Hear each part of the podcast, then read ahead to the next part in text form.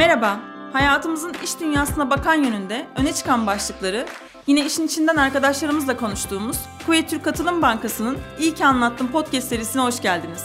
Ben işveren markası ve iç iletişim ekibinden Kevser Çelik. Bu bölümde iki misafirim var. Ee, Elif ve Faruk. Hoş geldiniz. Merhaba Kevser. Merhaba Kevser, hoş buldum. Elif'ciğim önce seninle başlamak istiyorum bölüme. Ee, tekrar hoş geldin. Ee, önce biraz seni tanımak, sonra e, bununla bağlantılı olarak e, kendine ilgili bahsetmek istediğin, iyi hissettiğin rutinlerinden, e, süreçlerinden de e, birazcık dinlemek istiyoruz. Neden anlatmak istersin kendine ilgili?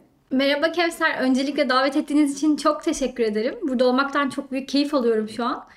Ee, ben 7 yıldır Kuveyt Türk'te çalışıyorum. Yaklaşık son 4,5-5 yıldır da Kuveyt Türk'ün dijital dönüşüm gündemlerinin içerisinde aktif olarak rol alıyorum.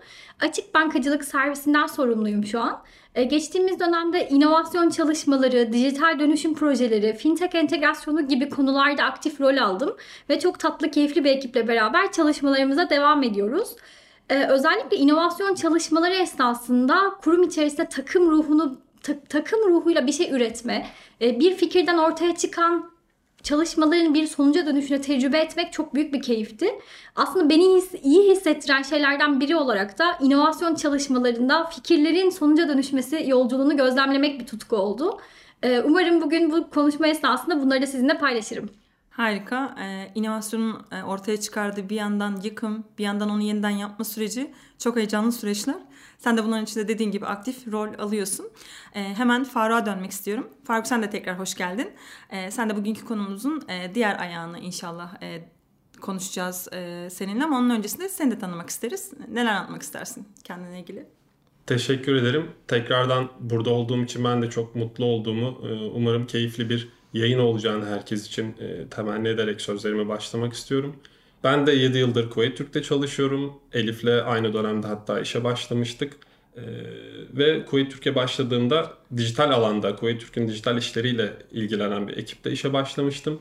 E, ardından şu an içerisinde bulunduğum Kuveyt Türk'ün girişimcilik ekosistemine açılan kapısı Lonca Girişimcilik Merkezi'nde görev alıyorum.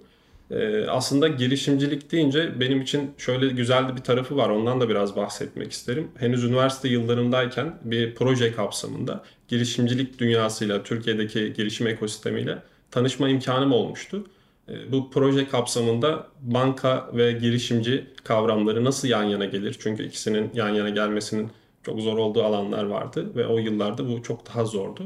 Ee, bu proje kapsamında da ekosistemle tanıştım ve aslında şu an içerisinde bulunduğum yapıyı o zamanlar e, projedeki arkadaşlarımla birlikte hayal etmiştik. Aslında hayal ettiğim işi yapıyorum desem hiç yalan olmaz. E, işin bu tarafı da beni çok aslında motive ediyor. Bahsetmeye başlamışken senden devam edebiliriz Faruk. E, Lonca Girişimcilik Merkezi'nde e, kurulduğu günden bu yana e, devam ettiğini biliyoruz. Ama buraya gelmeden önce birazcık daha girişimcilik hakkında konuşmak istiyorum ben senin aslında. E, çok duyuyoruz, e, hep konuşuluyor girişimcilik. Hani ben, benim aklıma girişimcilik deyince bir rutin kırma olayı giriyor aslında. Hangi boyutta kişisel ya da daha toplu grupların, kurumsal e, firmaların yaptığından ziyade bir rutini kırma ihtiyacı, e, bir e, o yola girme, e, farklı bir şeyler deneme ihtiyacı gibi geliyor. Girişimciliği sen nasıl tanımlarsın? Tabii aslında girişimcilik deyince iki farklı tanımla belki bunu anlatmak doğru olabilir. Bir tarafı şöyle, aslında girişim kelimesinin kökenine baktığımız zaman bir fırsat gören, bu fırsatın tabii getirdiği riskleri de beraberinde gören ve bu işi yapmayı kafaya koyan, bu işe girişen kişiler girişimci olarak adlandırılıyorlar. Fakat bizim anladığımız dilde girişimcilik aslında bunun biraz da ötesinde. Ee, nasıl diye soracak olursan da e, bir problem çözme konusu, bir fırsat görme konusu elbette yine var.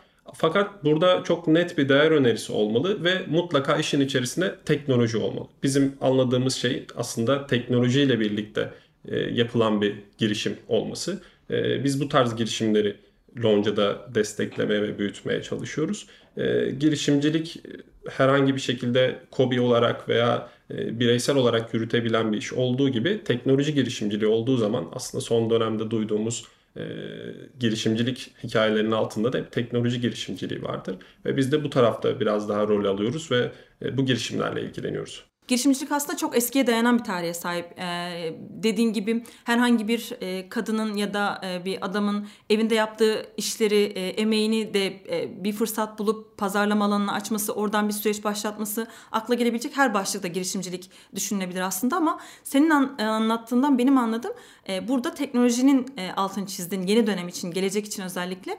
Belki buradaki farkları, e, neyi kastediyorsun teknoloji işin içinde olmalı derken Bunlardan biraz bahsedebilir misin? Teknoloji tarafını şöyle açmak faydalı olabilir. Ee, teknoloji girişimleri bir fırsatı görüyor, bir değer önerisi üretiyor ve bunu teknoloji kullanarak, teknolojik tabanlı bir iş modeliyle çok hızlı bir şekilde geliştirebiliyor. Ee, MVP dediğimiz bir kavram vardır e, girişimcilikte. Minimum Viable Product.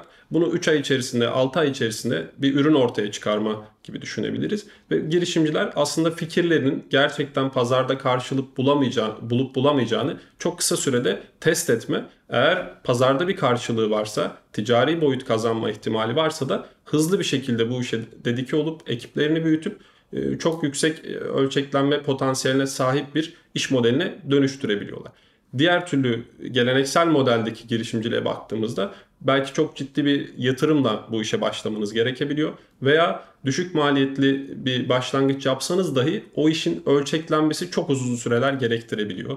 Veya yurt dışına satış yapmak istediğiniz zaman e, önünüzde yıllarca uğraşmanız gereken bir zaman zarfı olabiliyor. Teknoloji işin içerisinde olduğu zaman çok kısa sürede bir ürünü minimum değer önerisiyle ortaya çıkarabiliyorsunuz ve 3 ay içerisinde 6 ay içerisinde para kazanabileceğiniz hatta globalde her insana e, satış yapabileceğiniz ölçekte e, bir işe sahip olabiliyorsunuz.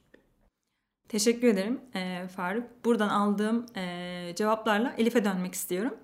E, Elif Dijital Dönüşüm ve İnovasyon Müdürlüğü'nde e, açık bankacılık senin de az önce saydığın gibi ya da fintechlerle işbirliği alanlarında çalıştığınızı biliyorum. E, ama bir de bunun tabii e, kurum içerisindeki fikirleri toparlama, buradaki e, süreçleri keşfetme ve daha iyi nasıl çıktılar e, elde edebiliriz bunlara dair de çalışmalarınız olduğunu biliyorum. E, kurum içi girişimciliği bize e, tanımlamak, çerçevesini çizmek istesek nereden başlarsın? Kevser çok teşekkür ediyorum bana bu konuda söz verdiğin için. E, kurumların da insanlar gibi belli bir yaşam döngüsü var aslında ve kendisini yenilemek mecburiyetinde olan yapılar. İnsanlar nasıl doğduğu günden itibaren bir şeyleri öğrenerek, merak duygusuyla beslenerek, eğitim hayatı içerisinde de bunu besleyerek kendisini daha iyi bir forma dönüştürmeye çabalıyor. Aslında kurumlar da bunu bu süreç içerisinde yapmaya çabalıyorlar. Bunun için kurum içi girişimcilik dediğimiz kavramlar, içerideki yenilikçi fikirlerin en değerli kaynak olan insan kaynağının potansiyellerini değerlendirebilmek için yeni programlar ortaya çıkartıyorlar. Biz de bu konuda öncü bankalardan birisiyiz. Ee, kurum içerisinde çalışanlarımızın potansiyelini gösterebilmek, yenilikçi fikirlerini paylaşıp ben de buradayım, bu fikirlerle beraber kuruma destek olmak istiyorum, yeni bir iş modeli geliştirmek istiyorum ya da mevcut yaptığım bir işe daha farklı yaklaşımla yeni değerler katmak istiyorum bakış açısıyla inovasyon çalışmaları uyguluyorlar. E, bu kapsamda takip ettiğimiz çok değerli bir inovasyon metodolojisi var. Biz buna tasarım odaklı düşünme yöntemi diyoruz. Aslında süreç ilk etapta karşı tarafta bir probleme dayanıyor. Öncelikle bir işin temelinde neden bir problem var ya da nasıl bir problem var bu konuyu sorgulayarak başlatılıyor çalışmalara. E, ve ardından karşı tarafta bu problemi yaşayan kitlenin gerçekten bu problemi yaşayıp yaşamadığını test ettiğimiz bir süreç başlatıyoruz. Bir, ki buna empati diyoruz. Karşı taraftaki hedef kitlemizle empati kuruyoruz. Gerçek bir probleme mi sahibiz? Ardından bu problemi tespit ettikten sonra ve doğruladıktan sonra hedef kitlemizle e, takımlarla beraber bir inovasyon çalışması başlatıyoruz ki bu çalışmalar içerisinde fikir üretiliyor ve bu fikirler az önce Faruk'un da bahsetmiş olduğu gibi e, iş görebilir en e, basit ürün sisteminde piyasada test ediliyor. Bu tasarım odaklı düşünce yönteminin içerisinde e, takımlar beraber çalışmalar ortaya çıkarttıktan sonra iş görebilir en e, basit ürünü inşa ediyorlar ki buna MVP diyoruz. Az önce Faruk da bu konuya değindi ve MVP ile beraber piyasadaki müşterilerine ya da bu problemi yaşayan kişilere gidip gerçek bir problem olup olmadığını test ediyorlar. Bu adımda inovasyon fikirleri gerçekten karşılık bulup müşteriler tarafından kabul edilebilir bir iş modeline dönüşebilir ya da böyle bir ihtiyaç olmadığı anlaşılıp bu fikri rafa da kaldırabilirsiniz. Bir döngüye bir- sahipsiniz yani aslında. Kesinlikle bu bir döngüden ibaret. Aslında karşınızdaki kişinin ihtiyacının gerçek olup olmadığını ve sizin bu ihtiyacı adresleyip bir sonuç üretip üretmediğinizi test ettiğiniz bir yöntem. Aslında burada çok güzel bir tabir var. Hızlı dene, çabuk yanıl şeklinde bir yaklaşım var. Maliyeti düşüren de bir yöntem inovasyon çalışmaları. Kurum içerisindeki kaynaklarımız, potansiyel yeteneklerimizin de bu süreçlerde yer almasını sağlayacağımız programlar yürütüyoruz. Ve aslında e, kurum içerisindeki çalışanlarımızın da kendi geçmişlerinde yaşadıkları o rutin işlerden sıyrılıp yeni bir bakış açısıyla fikir üretme heyecanını yaşamalarını sağlıyoruz bu yöntemlerle. Bu e, konuda e, gerek girişimciliğin kendisi gerek kurumlar içerisindeki süreçlerde e, en temel e, esneklik hata yapabilme esnekliği gibi geliyor bana açıkçası. E, kişilere fikirlerini söylerken, fikirlerin peşinden koşarken bunu geliştirme süreçlerinde hata yapabilirsin. Bununla ilgili bir sorunumuz yok. E, hatta hata da yapmalısın. Çünkü en temel sistemin işleyiş biçimi buna dayanıyor e, gibi görünüyor. E, en başa alabiliriz ki burada zaten süreçlerimizde dene yanıl en başa sar. E, hipotezini tekrar test et. Oluyor mu? Dene. Hatta müşteride tekrardan e, ölç bunun karşılığını. Yani son kullanıcıya da süreç içerisinde git. E, bunlar çok güzel değer önermeleri. İnsanı e, cesaretlendiren ve bir fikre sahip olmanın ne kadar kıymetli olduğunu gösteren bir süreç. Bunun e, desteklendiğini görünüyor olması da hem çalıştığınız yerde hem de e, böyle bir kuruluşun olması e, çok büyük bir zenginlik ülkemiz için. Çünkü e, kültürle beraber şekillendiğini düşünüyorum ben girişimciliğin. Yani eğitim sisteminizden aile içi yapılanmanıza, e, etrafınızda kurduğunuz kendi yakın çevrenize kadar bu bir kültür meselesi. E, fikirlerin nasıl karşılandığı, bunlara e, yeterli desteği ya da değeri görüp göremeyeceğiniz e, le şekillenen süreçler ki zaten sanırım toplumlarda da hep bu e, minvalde sosyolojisine göre oranın dinamiklerine göre e, girişimcilik e, başlıkları revaçtadır diye düşünüyorum. Peki aslında akla şu soru geliyor. Kurumlar neden e, bu süreçleri destekliyor? E, ne çıktı bekliyorlar? E, nasıl bir süreç izlenmesini e, tavsiye ediyorlar ya da sen neler e, deneyimledin bu süreç içerisinde? Kevser az önce kültürden bahsettin. Özellikle inovasyon çalışmalarının en önemli çıktılarından birisi kurumlar içerisinde bunu bir inovasyon kültürü haline dönüştürebilmek. Yani kültürel dönüşümün bir parçası kılabilmek. Burada bahsetmek istediğimiz şey ise şu. Çalışanların inovasyon metodolojileriyle deneyimlemiş oldukları şeyleri kendi iş yapış şekillerinin içerisine de katkı sağlamalarını ve ardından bir inovasyon elçisine dönüşmelerini bekliyor kurumlar. Bu aslında çalışan yetkinliğini kurum içerisinde yaygınlaştırmaya sağlayacak yeni bir kanal oluşturuyor kurumlar nezdinde. Aynı şekilde kurumlar bunu neden tercih ediyorlar? Çünkü kurum içerisindeki yetkin personellerimiz, potansiyeli yüksek çalışanlarımız bu süreçler içerisinde değerli çalışmaları imza atarken rutin işlerinden uzaklaşmış, kendi fikirlerini valide edebilecekleri bir alan bulmuş oluyorlar ve görünürlükleri artıyor. Çünkü çalışmalar esnasında çok önemli noktalardan birisi de üst yönetimin bu konuda göstermiş olduğu desteğe dayanıyor. Kurum içerisindeki her seviyede, her tabakada bu konuya karşı bir destek oluşuyor ve inovasyon artık bir iş yapış şekline dönüşüyor kurum içerisinde. Bunun çıktısı olarak da belki şundan da bahsedebiliriz.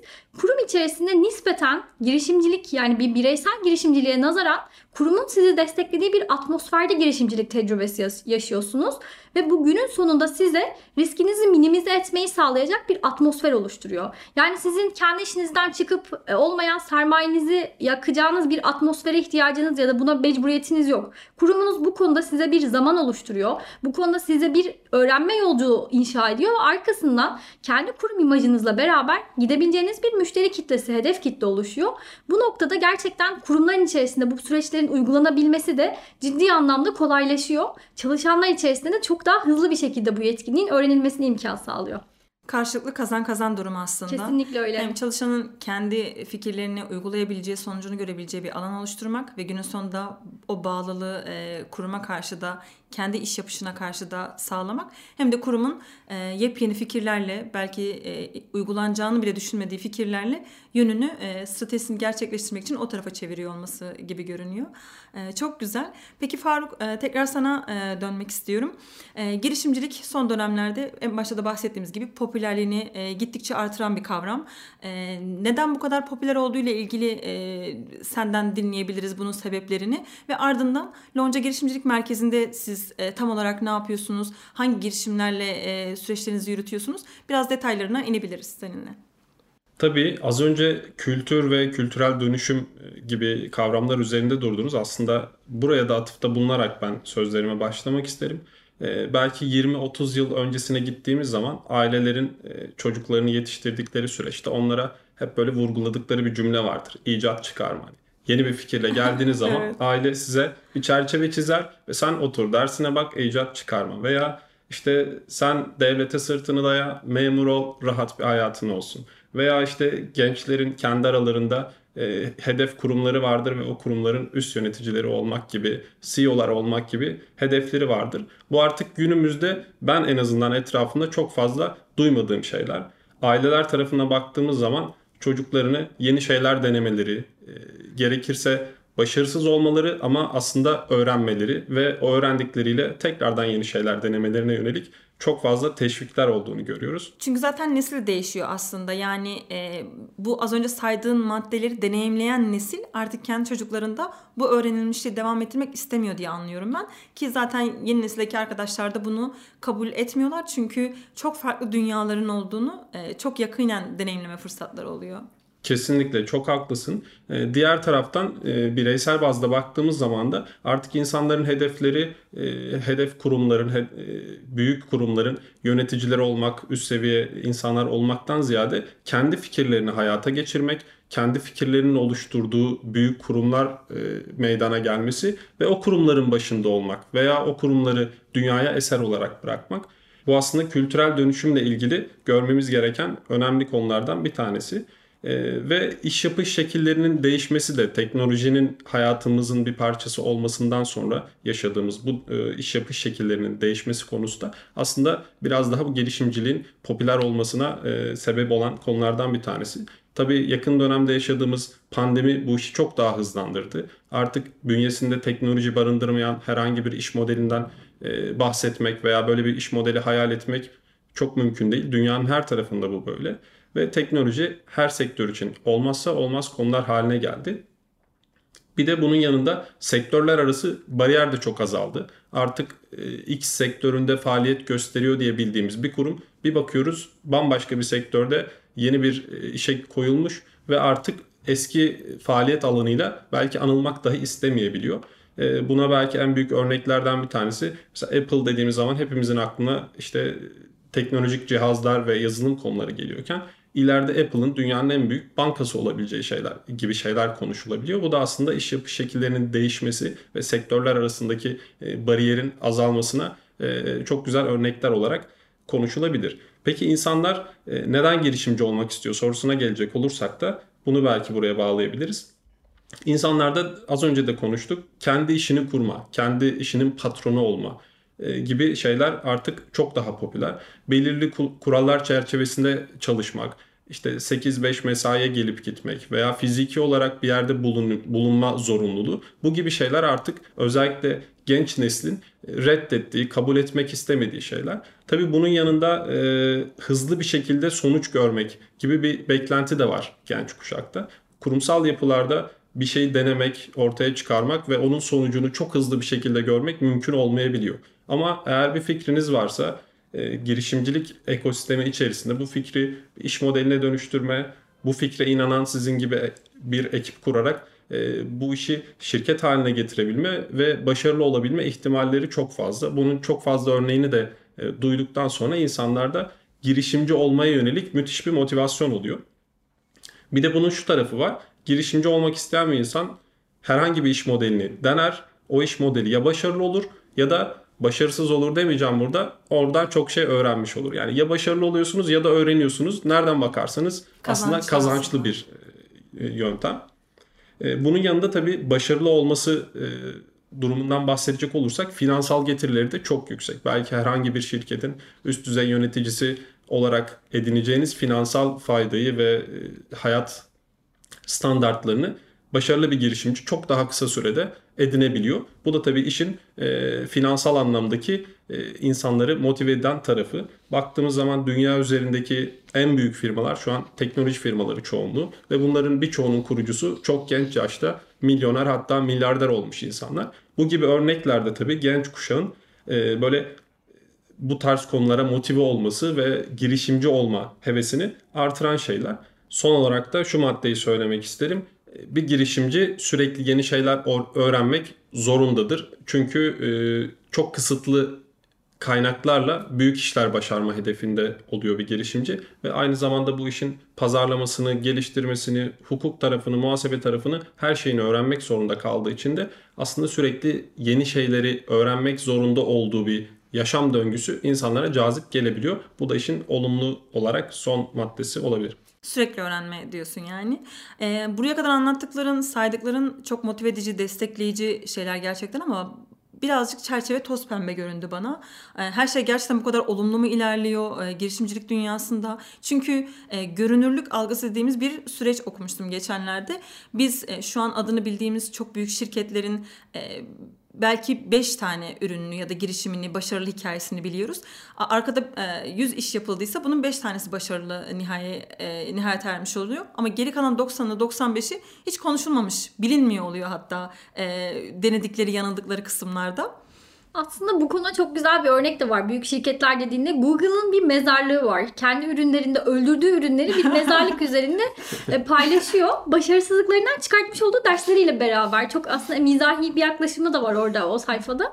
E, bu söylediği çok güzel bir örnek olarak sunulabilir. Google'ın da burada aslında e, geliştirdiğini e, düzen olarak anarak e, gömdükten sonra e, kendisine de hatırlattığı bir dönem muhtemelen e, bu kısım.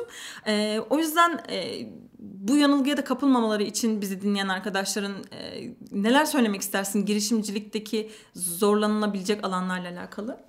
Tabii aslında her şey e, toz pembe değil. Sen de çok güzel bir noktaya dikkat çektin. E, işin olumlu taraflarından veya başarılı bir girişimcinin sahip olabileceği imkanlardan bahsettik. Ama bu başarıya ulaşmak da hiç kolay değil. E, bir kere bir girişimcinin hayatında mesai kavramı diye bir şey yok. 7-24 çalışmaya müsaitsiniz e, ve o işi yapmak için çok kısıtlı kaynaklarınız var. Birçok zorluğu kendi başınıza veya kısıtlı ekip üyelerinizle halletmek zorundasınız.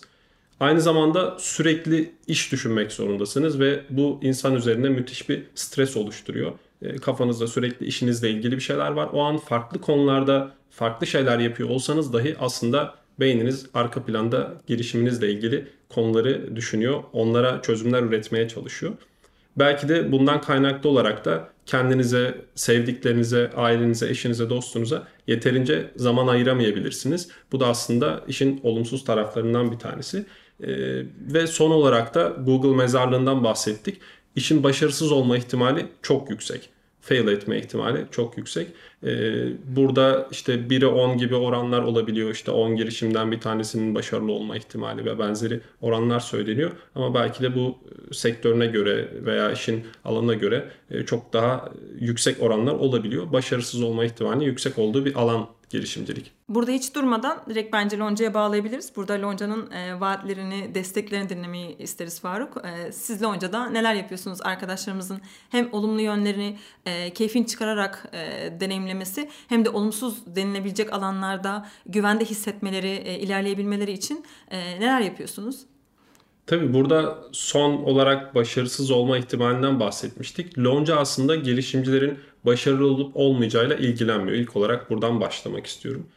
Lonca Girişimcilik Merkezi girişimcilere, teknoloji tabanlı iş fikri olan girişimcilere e, ulaşmak istedikleri yolda ihtiyaç duyabileceği tüm destekleri sağlamaya çalışıyor. Bu kimi girişimci için ofis olabiliyor, kimi girişimci için eğitim, mentorluk, işbirliği imkanları olabiliyor. Onlara bu yolculukta tabiri caizse yol arkadaşlığı yapıyoruz ve her alanda ihtiyaç duydukları e, destekler sağlamaya çalışıyoruz.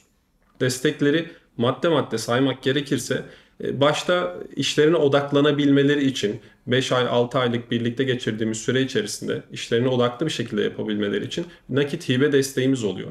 Bu arkadaşlara can suyu oluyor ve e, finansal olarak kendi ihtiyaçlarını karşılayıp işlerine odaklı hale gelebiliyorlar. Onun dışında güzel bir ofisimiz var. Burada gelip çalışma imkanı sunabiliyoruz insanlara. Ee, eğitim, mentorluk, danışmanlık gibi destek imkanlarımız oluyor. Yine Kuveyt Türk'ün iştirak şirketleriyle birlikte işbirliği yapabilme, ürünlerini onlarla birlikte hayata geçirme, onların destekleriyle e, geliştirme gibi imkanlar yine sunabiliyoruz. Sektör uzmanlarına erişme, girişimcilik ekosistemindeki yatırımcı, mentor gibi e, kimliklerdeki insanlara ulaşmalarına e, destek oluyoruz, vesile oluyoruz. E, Lonca imkanlarını özetle belki bu şekilde söyleyebiliriz. Kulağa çok hoş geliyor. E, Lonca bütün bunları neden yapıyor Faruk? Aslında burada bu da çok güzel bir soru. E, Kuveyt Türk aslında Lonca'yı e, sosyal sorumluluk bilinciyle yapıyor demek yanlış olmaz. Bu topraklardan bizim desteğimizle başarılı hikayeler çıksın, e, başarılı işler çıksın, ülkemize ve ekonomimize katkı sağlasın. Temeldeki düşüncemiz elbette bu. E, tabii bunun yanında yeni iş modellerine yakın olma, çağın getirdiği dönüşüme ayak uydurma, bu insanlarla yakın çalışarak onlardan da bir şeyler öğrenebilme gibi e, işin altında yatan gerekçeler de var.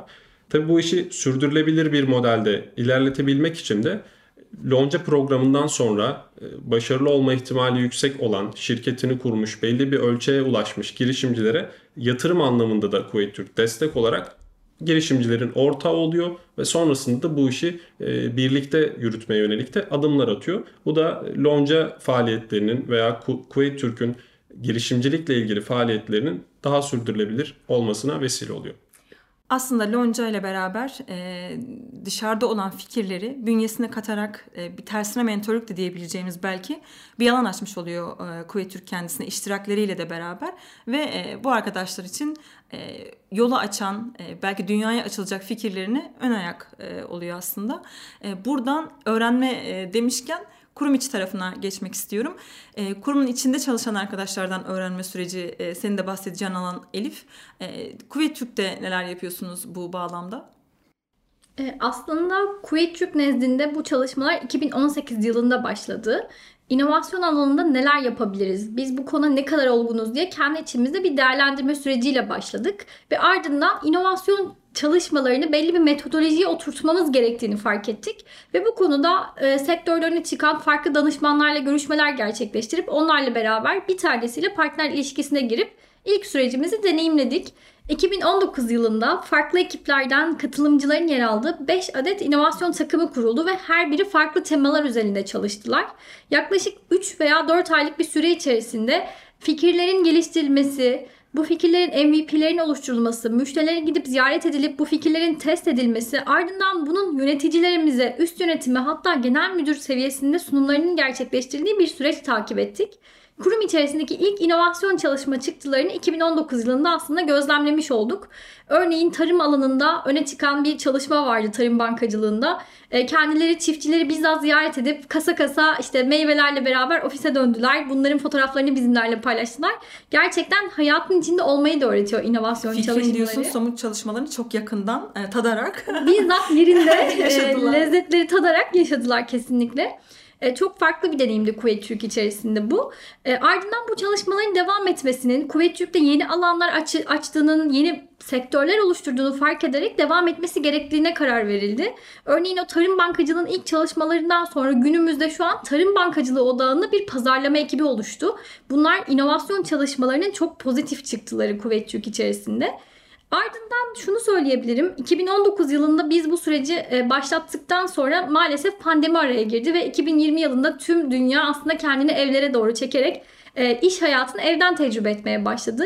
İnovasyon çalışmaların en büyük dinamiği aynı ortam içerisinde beraber üretmek. Takım ruhunu beraber te- tecrübe edip beraber ortaya çıkartmak ürünleri. Maalesef bunu e, fiziksel ortamdan dijitale taşımamız gerekti. Ve biz 2020 yılında aslında bunu online süreçleri nasıl taşıyabiliriz bu konularda uzmanlaştık. 2021 yılında ve 2022 yılında ise e, bir fiil bizim de mentorluğunu yaptığımız bir çalışma düzenine dönüştürdük konuları.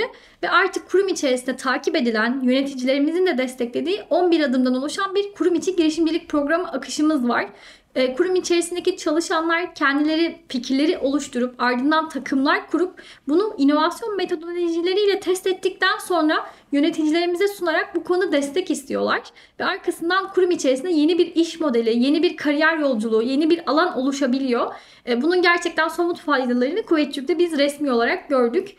E, diğer taraftan inovasyon çalışmaları dediğimiz zaman yine kurum içi girişimciliği besleyenler alanlardan birisi de bunu fiziksel bir ortamda gerçekleştirmek dedik. Çok şükür pandemi etkileri azaldı. Yeniden ofislere geri döndük.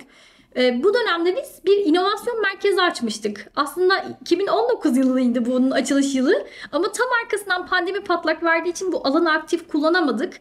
E, alanın tasarımına gelince kendi duvarlarını çizebildiğimiz, postitler yapıştırarak çalışabildiğimiz, bütün alanı aktif kullanabileceğimiz tamamen inovasyon çalışmaları için tasarlanmış bir alan. Gerçekten kapısından girdiğinde insanın direkt bir fikir söyleyesi geliyor. Evet çok renkli, çok tatlı bir atmosferi var gerçekten.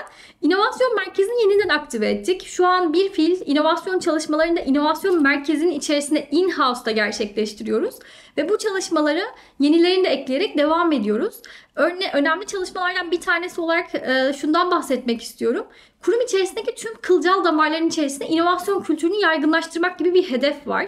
Ve bu konuda da Stratejik Program Yönetim Ofisi ile bir işbirliği içerisindeyiz. Kurumun stratejik projelerine başlamadan önce belirlenen inovasyon metodolojileri takip edilerek kapsamları belirleniyor. Bu da çok önemli bir nokta. Aslında kurum içerisindeki projelerin inovasyona yakınlaşarak, yeni fikirlerle zenginleştirilerek ve problem kök neden analizinin ardından müşteri tarafından valide edilerek başlanması sağlanıyor. Tek bir alanda e, algılanmasının önüne geçmek için aslında. Çünkü e, bir departman, bir birim özelinde konuştuğumuzda görev bağlamı sadece onlarla ilgiliymiş gibi hissedilebiliyor. E, insan öyle algılayabiliyor. Her departman için bu geçerli tabii.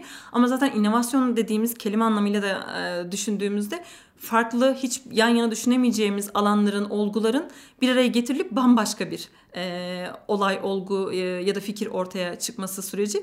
Burada interdisipliner olmak, farklı görüşlerden insanların bir arada olması, işte kurduğunuz takımlar ve e, bunlara mekan oluşturabilmek e, çok önemli bir değer aslında. E, bir arada gelilebilecek e, alanları oluşturmak ki ben hatırlıyorum e, salgın başladığında evlere çekildiğimizde bile siz hemen dijital platformları buldunuz. Buralarda toplanıyoruz artık. E, proje yapan insanlar da bunları hemen e, kanıksadı, benimsedi e, ve bu paylaşımlara devam ettik. E, o nedenle saydığım maddeler aslında e, sonuç olarak beklenmesi gereken süreçler bile olsa deneyimlemek bile e, burada başarının e, çoğunluğunu oluşturuyor gibi geliyor bana. İnsanlara bunu e, anlamlandırma, benimsetme anlamında. Çok değerli katkılar yaptın Kevser. Kesinlikle bu sürecin en önemli noktalarından biri deneyimlemek. Bu süreci deneyimlemek. Herhangi bir sonuca gitmese bile, bir ürün veya hizmete dönüşmese bile bu yolculuğu öğrenmek çok değerli. Ve biz aslında inovasyon takımlarını kurarak çalışanlarımıza bu yetkinliği kazanacakları bir deneyim vaat ediyoruz. Bu çalışmaları öğrendikten sonra aslında zihinsel yapılarında bir dönüşüm başlatıp kendi işlerini farklı şekilde yapmayı, bunları bir inovasyon yaklaşımıyla ele almayı vaat ediyoruz. Bu yüzden bu deneyimin içinde yer almak ve insanların inşallah yer almasına imkan sağlamak çok değerli bizim için. Ee, çalışmalarımızı ben de kısaca böyle özetlemek isterim. Harika. Teşekkürler Elif. Ee, konumuzun aslında genel başlığı önce uygulamalar hangi ruhla ortaya çıkar? Burada ruhun özellikle altını çizmek istiyoruz istiyorum. Ee, insandan bahsettiğimiz bir süreç bu. Ee, başlangıcıyla, süreciyle, e, sonucuyla, başarı ya da başarısızlığıyla ve günün sonunda ortaya çıkan artı değeri sunduğumuz da bir insan olduğunu düşündüğümüzde e, önce uygulamaları ortaya çıkaracak olan ruh e, nasıl bir ruhtur? E, nasıl tanımlarsın girişimciliği Faruk? Girişimcinin kendisini. Aslında burada başarılı olmuş girişimcilerin ortak özelliklerine bakmak belki bize yol gösterici olabilir. Ee, öncelikle bir problem görmeniz gerekiyor ve o problemi mutlaka doğrulamış olmanız gerekiyor. Pazarda karşılığı olması gerekiyor. Sadece kendinizi bir fikre inandırıp o fikre aşık olup ben bunu hayata geçireceğim diye yola çıktığınız zaman başarılı olma ihtimaliniz maalesef neredeyse yok. Doğru bir problemi görmüş olmak ve o problemi çözebilecek yetkinliklere sahip bir e, takım ortaya çıkarabilmek.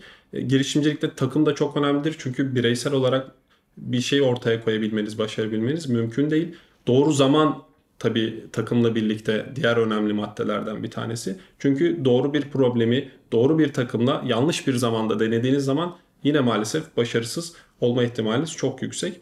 Önce uygulamaları ortaya çıkaracak kişilerin mutlaka doğru bir problem tespit etmiş olması, o problemi çözebilecek değer önerisini doğru bir takımla ve doğru zamanda ortaya koyması gerekiyor diye düşünüyorum aslında meraklı olması diyorsun, e, takım çalışmasına yatkın olması, takımla süreçleri ilerletebiliyor olması ve e, zamanı, zaman ihtiyaçlarını iyi gözlemleyip buna dair belki sonuçlar, çıktılar üretiyor olması diye anlıyorum.